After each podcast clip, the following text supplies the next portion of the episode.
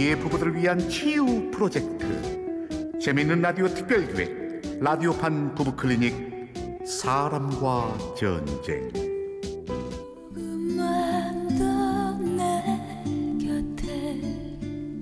제구십오화 말할 수 없는 비밀 일부. 언제나 말없이 또 출장을 간다고? 일이 그렇게 됐어. 이번엔 며칠? 일주일. 아, 그렇게 길게? 회사 일은 혼자 다 하나? 아, 그러게. 나 다녀올게. 철순이 잘 보고 있어. 알았어. 전화해. 결혼 칠년차 부부인 양락과 지영. 대기업에 다니는 양락은 유독 출장이 잦았다. 덕분에 다섯 살 난 딸의 육아와 살림은 맞벌이 직장 마음인 지영의 몫이었다. 오고 오고 우리 철순이. 엄마 회사 다녀올 동안 어린이집에서 잘 놀고 있어요. 알았죠? 네네 네네네. 네. 그럼 선생님 부탁드려요. 걱정 마세요. 저도 철순이가 든든해요. 선생님 안 뺑뺑. 아유, 라디오라 정말 다행이네요. 그럼 이만. 철순이는 정말 예쁘고 귀엽고 수염 날 뻔한 다섯 살을 난 딸이었다. 뿌잉뿌잉. 슈퍼맘 지영의 활약으로 평온한 일상이 유지되던 어느 날 한 통의 전화가 걸려왔다. 여보세요? 어, 방구라, 웬일이야? 뭐? 제주도? 야, 팔자 좋다 지지배. 너 지금 여행 갔다고 자랑하는 거야? 뭐? 우리 그 일을? 에이, 그이 출장 갔어 부산으로. 무슨 제주도야. 비슷한 사람 맞겠지. 아니라니까 그래. 알았어, 즐겁게 놀다 와. 출장 간 남편을 제주도에서 목격했다는 친구의 전화 한 통. 지영은 비슷한 사람일 거라 생각하며 대수롭지 않게 여겼다. 어휴, 피곤하다. 나 샤워부터 할게. 어, 출장 다녀오느라 고생했네. 집에 별일 없었지? 별일은. 근데 여보, 내 친구 방구리 알지? 방구리가 글쎄 당신을 제주도에서 본 것 같다고 전화한 거 있지? 제, 제주도는 무슨. 난 부산 출장 다녀왔잖아. 내 말이. 잘못 봤나 봐. 근데 당신 닮은 사람이 있다니, 뭐 도플갱어 뭐 그런 건가? 쓸데없는 소리 한다. 얼른 씻고 와. 출장 다녀온 남편을 위해 특별 요리를 준비했으니까. 그렇게 해프닝으로 끝난 목격담. 하지만 몇 달 뒤 비슷한 상황은 또 벌어지고 말았다. 이번엔 친구가 아닌 지영의 남동생이었다. 말도 안 되는 소리 한다. 출근한 내용을 어디서 봤다는 거야? 아, 미치겠네. 아니, 누나 진짜야. 아까 저 친구들이랑 극장 갔다가 봤다니까. 아니, 휴일도 아니고 대낮에 왜 그 이가 영화관에 있는데? 그거야, 나도 모르지. 에이, 말도 안 돼. 잘못 봤겠지. 누구랑 왔는데? 혼자 왔던데. 아니, 그럼 더 말이 안 되지. 아, 정말 답답하다 정말. 아니, 내가 하나뿐인 매형을 못 알아볼까? 그래? 가만히 있어봐. 여보세요? 여보, 어디야? 아, 아니, 촐룡이 와서 저녁 같이 먹자고 전화했어. 근데 당신 낮에 어디 갔었어? 그치? 어, 아니야, 아무것도. 어, 그럼 이따 봐. 거봐, 아니래잖아. 답답해 정말. 아, 이제 매형 오늘 회색 가디건 입었지? 어? 어? 어. 그거 봐. 내 말이 맞다니까. 야, 회색 가디건을 매형 혼자만 입냐? 또 그렇게 그냥 지나가는 듯했다. 하지만 한 달 뒤 양락이 또다시 출장을 떠났다. 또 출장? 이번엔 어디로 가는데? 일본. 그래도 뭐 사일이니까 뭐. 그럼 나 휴가 미리 쓸 수 있는데 우리 같이 갈까? 뭐? 일하는데 어딜 같이 가? 당신은 일하고 나는 낮에 혼자 돌아다니면 되지. 철순이는 엄마한테 맡기면 되고. 우리 오랜만에. 말도 안 돼. 그리고 혼자 가는 게 아니야. 다른 직원이랑 같이 가는 거야. 아, 그래? 음, 난 또 혼자 가는 줄 알았지. 알았어. 다녀와. 그렇게 또 양락이 출장을 떠나고 삼 일째 되던 날 지영은 길거리에서 양락의 회사 동료와 마주치게 되는데. 어? 이 대리님. 어, 어머, 여기서 보네요. 어, 이게 얼마만이에요? 어, 형, 형수님. 어, 이렇게 만나네요. 저기 과장님은 잘 계시죠? 그이 출장 가면 연락 잘 안 해요. 출장한 그의 안부는 저보다 회사 동료인 이 대리님이 더 잘할걸요? 아, 아 출, 출장. 아, 그, 그, 그, 그렇네요. 아, 저, 전 그럼 일 때문에. 네, 다음에 봬요. 당황한 듯 황급히 사라진 남편의 직장 동료.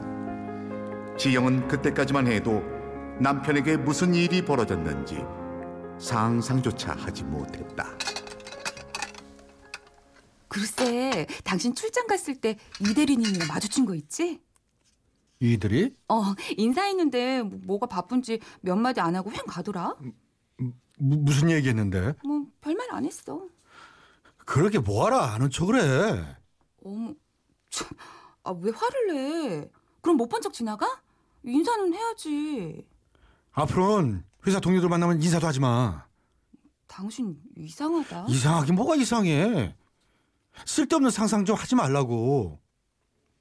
필요 이상으로 화를 내던 양락을 보며 마음이 상했던 지영은 친구 방글을 만나 마음을 털어놓았다. 그러고 나니까 되게 서운한 거 있지? 응, 내가 찾아가 그래서 뭐랬어? 혹시 네 남편 오피스 와이프 이런 거 생긴 거 아니야? 그래서 어? 너 동료들 못 보게 하는 거 그런 거 아니냐고. 말도 안 돼. 야, 우리 남편 그런 사람 아니거든? 야, 누군 그런 사람이라서 그래? 다 상황이 그렇게 되는 거라고. 임방글, 출장도 잦았다며. 어? 같이 가려고 출장 자진했을지 그거 누가 알아? 내가 제주도에서 본 사람도 네 남편 맞다니까. 그 사람이 누구랑 있었는데? 그것까지 어떻게 기억해? 너 남편한테 문자 오고 그러는 거 한번 잘 봐봐. 너한테 은근히 숨기고 그러지 않는지. 아휴, 설마.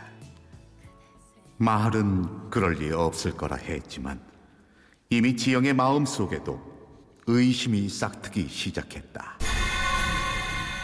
그럼 잠깐 여기서 노래 한 곡 듣고 잠시 후 이어갑니다.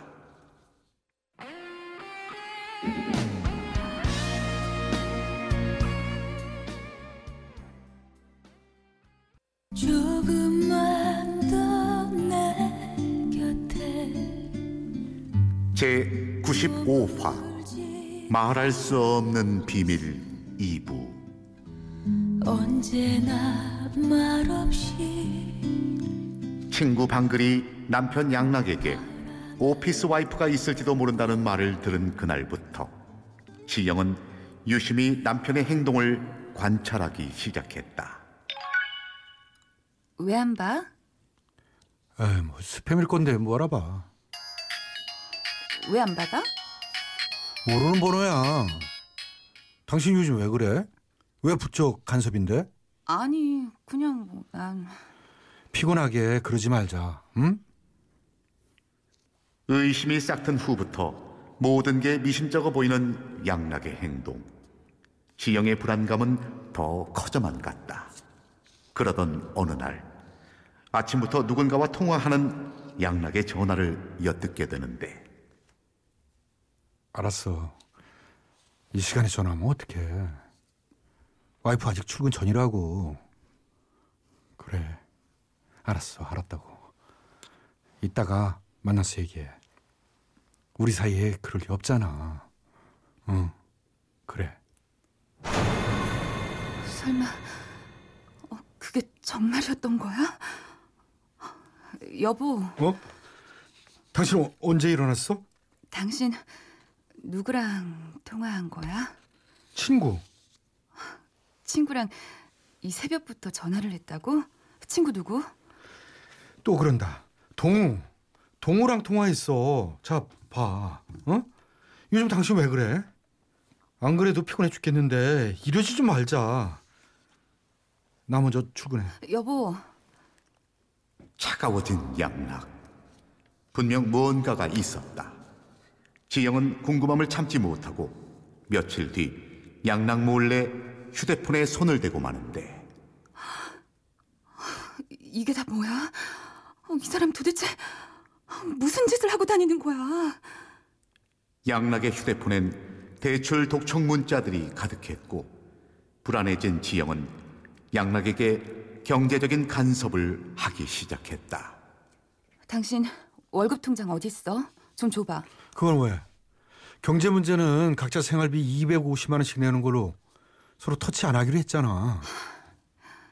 당신 나한테 할 말 없어? 없어. 당신 도박하니? 무슨 도박? 대출만 오천만 원이 넘는 거 알아. 도대체 뭐 하고 다니는 건데? 당신이 그걸 어떻게... 말해봐. 대체 뭔데? 그게... 그러니까... 남편 양락이 털어놓는 이야기는 충격적이었다. 뭐? 회사를 관뒀다고? 그것도 사 년 전에? 어쩔 수 없었어. 권고사직으로 내몰려 나도 힘들었다고. 당신한테 말할 수 없었어. 직장 새로 구하면 얘기하려고 했는데. 그럼 당신이 그동안 갖고 온 생활비는? 퇴직금이랑 대출받은 걸로. 그럼 아침에 나가 하루 종일 뭐 했는데? 피씨방도 가고 극장도 가고. 그럼 철룡이가 극장에서 본 사람도 당신 맞네. 처음엔 나도 진짜 열심히 직장을 알아봤다고. 그런데 써준다는 곳이 없었어. 하루아침에 회사에서 팽당하고 나니까 갈 곳이 없더라. 십 년 넘게 그 일만 했는데 내가 제일 잘하는 게 그 일인데 이젠 할 수가 없었다고. 아, 말을 해야지. 우린 부부잖아. 뭐라고 말해. 애가 이제 돌진하는데 백수 됐다고? 그러니까 이제 당신 혼자 벌어야 한다고 그래? 그럼 출장은 뭔데? 출장 간 다음에 며칠씩 뭐 한 건데? 여행. 뭐라고? 답답했어. 저녁마다 당신 얼굴 보기도 그렇고 나도 괴로워서 그랬어. 괴로운 사람이 빚내서 여행을 다녀? 당신 정말... 여보, 내가 진짜 앞으로 잘할게. 어? 기회를 줘. 당신 퇴직금 다 까먹고 대출에 친구들한테 빌린 돈까지 합하면 빚만 칠천이야. 이제 와서 어떻게 하라고. 당신 월급으로 조금씩 갚아나가면서. 아니, 너무 늦었어. 얘기하려고 했으면 좀 더 일찍 했어야지. 여보, 나는 힘들어서. 그래, 힘들었겠지. 그래서 가족이 있는 거야. 힘들 때 기다라고. 근데 이건 너무 멀리 왔잖아. 언젠간 말하려고 했는데. 사 년이나 지났는데 대체 언제. 우리 철순이 곧 초등학교 들어가. 빚에 허덕이며 그렇게 키울 수 없어. 설마 여보, 그 뜻은... 당신이 벌인 일들 다 수습하면 연락해. 그땐 철순이 얼굴은 보게 해줄 테니까. 여보! 여보! 조금만 더 내 곁에. 라디오판 부부클리닉 사람과 전쟁 제구십오 화 말할 수 없는 비밀. 출연 남편 최양락, 아내 민지영, 아내 친구 임방글, 남편 직장 동료와 처남, 그리고 딸 철순이와 나레이션의 저 이철용이었습니다. 그 작은 몸. 네, 이렇게 오늘 부부클리닉 제구십오 화 말할 수 없는 비밀 들어봤는데요. 아유, 참 안타깝네요. 정말 짠하네요. 예. 이 최근 뉴스에 실직 사실을 숨긴 실업자들의 기사가 몇 번 났는데 네. 어, 이게 사실 이 현실에 있는 얘기입니다. 네. 충분히 있을 수 있는 예. 얘기죠. 권고사직 같은 참 어쩔 수 없는 실직은 죄가 아닌데도 불구하고 가장이라는 이유 때문에 음. 어, 솔직하게 가족에게 이제 털어놓지 못한 게 화근이 됐죠. 이게 털어놓기가 굉장히 힘들 것 같아요. 제가 충격이니까 네, 충격을 받을 거니까 있으니까. 그 사이에 네. 뭔가 새로운 직장 네. 이제 생기고 난 다음에 얘기하려고 가족에게 얘기한다. 그때 얘기하겠다 했는데 참. 이혼보다는 음. 음. 다시 합쳐서 아내를 잘 이해시켜서 이혼하지 말았으면 좋겠습니다. 음. 민지영 씨는 지금 연기하시면서 어떤 걸 느끼셨어요? 어, 일단 바람 핀 게 아니어서 다행이었고요. 어. 난 바람 핀 줄 알았었거든요. 어, 남편이. 바람, 바람이 더 안 좋은 건가요? 실직 당한 거? 어, 난 그런 거 같아요. 아니, 목구멍 포청이라고 해도 실직, 직장 있으면서 이렇게 크게 나는 거 아닌가요? 응? 그럼 직장은 있는데 바람 피는 거 괜찮다는 말씀. 내가 어제 괜찮다고 그랬어요. 여튼 저는 네. 어, 저 같으면요 음, 남편의 입장도 충분히 이해는 할 수 있을 것 같거든요. 예. 그래도 거짓말을 너무 오래 했어요. 나한테 부부인데 일단 음. 대화를 했어서 해서 같이 이겨내야 됐을 것 같은데 믿음이 너무 많이 깨져서 나 좀 용서하기 힘들 것 같은데 제, 제 상황이라. 아, 용서하기 힘들다. 음. 진짜 뭐 한 일, 이 년 같으면 일 년 정도. 일, 이 년도 좀 길고 몇 개월? 몇 개월? 음, 몇 개월 정도야. 음. 어, 자기 너무 힘들었겠다 이렇게 될 것 음. 같은데 너무 길었던. 진짜 사 년은. 음. 뭐. 자, 이 상황에 아 이거. 이혼이 성립이 될 것 같기도 한데 임박을 변호사님. 음, 뭐 실직 당했다, 해고 실직했다, 해고 당했다. 그것 때문이 아니고요. 그것만으로는 이혼 사유는 안 되죠. 네. 그런데 이제 앞에서도 얘기를 했듯이 뭐, 다, 뭐 처음에는 음. 막 그 딱 당한 직후에는 이거를 가족에게 말할 수 없었다 하더라도 사 년이면 너무 긴 기간이죠. 음. 그 기간 동안 말을 하지 않고 그다음에 빚도 졌고요. 또 그걸 떠나서 아, 그동안 이렇게 처음에는 이제 구직 활동을 열심히 하기는 했는데 나중에 이제 그 구직 활동이 어려워졌을 때에는 그때는 최소한 아내에게 말을 했어야 되거든요. 음. 근데 본인이 그 자리에서 그냥 자신의 부양 의무를 거의 포기한 듯 보여요. 그러면서 여행을 다니고 오히려 아, 나 아, 너무 맞아. 괴로웠어 하고 그 돈으로 오히려 빚을 내서 여행을 다니고 피씨방을 가고 음, 이거는 피씨방 부인 입장에서는 모르겠는데 제주도 뭐 일본 그렇죠. 이런 그렇죠. 그렇죠. 그거는 경유해서 일본 부인 입장에서는 참 받아들이기 힘들어요. 음. 만약에 이 상태가 지금 다툼이 시작됐잖아요. 이 상태가 계속 가서 결국에는 이제 그러다 보면 성격 싸움까지로 이제 이어지거든요. 네. 그렇게 계속 가다 보면 이거는 혼인을 계속하기 어려운 중대한 사유에 해당하지 않을까 싶고요. 네. 만약에 아내가 계속해서 이렇게 이렇게 이혼을 원한다면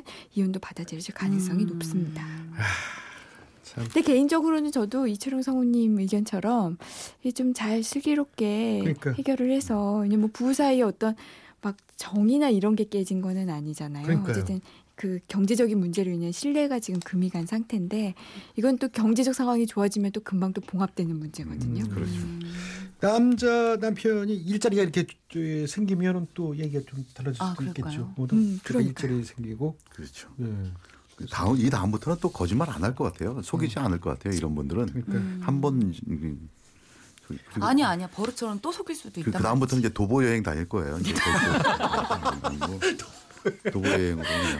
음. 예, 알겠습니다. 어, 임박을 변호사님 법률자문 잘 들었고요. 청취자분들도 배심인이 되어 본인의 의견 보내주세요. 네, 이혼 찬성 혹은 이혼 반대 의견과 함께 사연 속 부부를 위한 조언 보내주시면요. 추첨을 통해서 백화점 상품권 저희가 보내드리겠습니다. 아, 다음 주 어떤 의견이 많았는지 알려드리겠습니다. 보내실 곳은 샵 팔공공일 번, 짧은 문자 오십 원, 긴 문자 백 원, 미니와 모바일 메신저는 공짜입니다. 이렇게 해서 라디오판 부부클리닉 사람과 전쟁 그 구십오 번째 시간 말할 수 없는 비밀 함께 했는데요. 다음 주에도 좋은 연기 그리고 많은 조언 부탁드리겠습니다. 세 분 수고 많으셨어요. 네, 다음, 다음 주에 만나요. 만나요.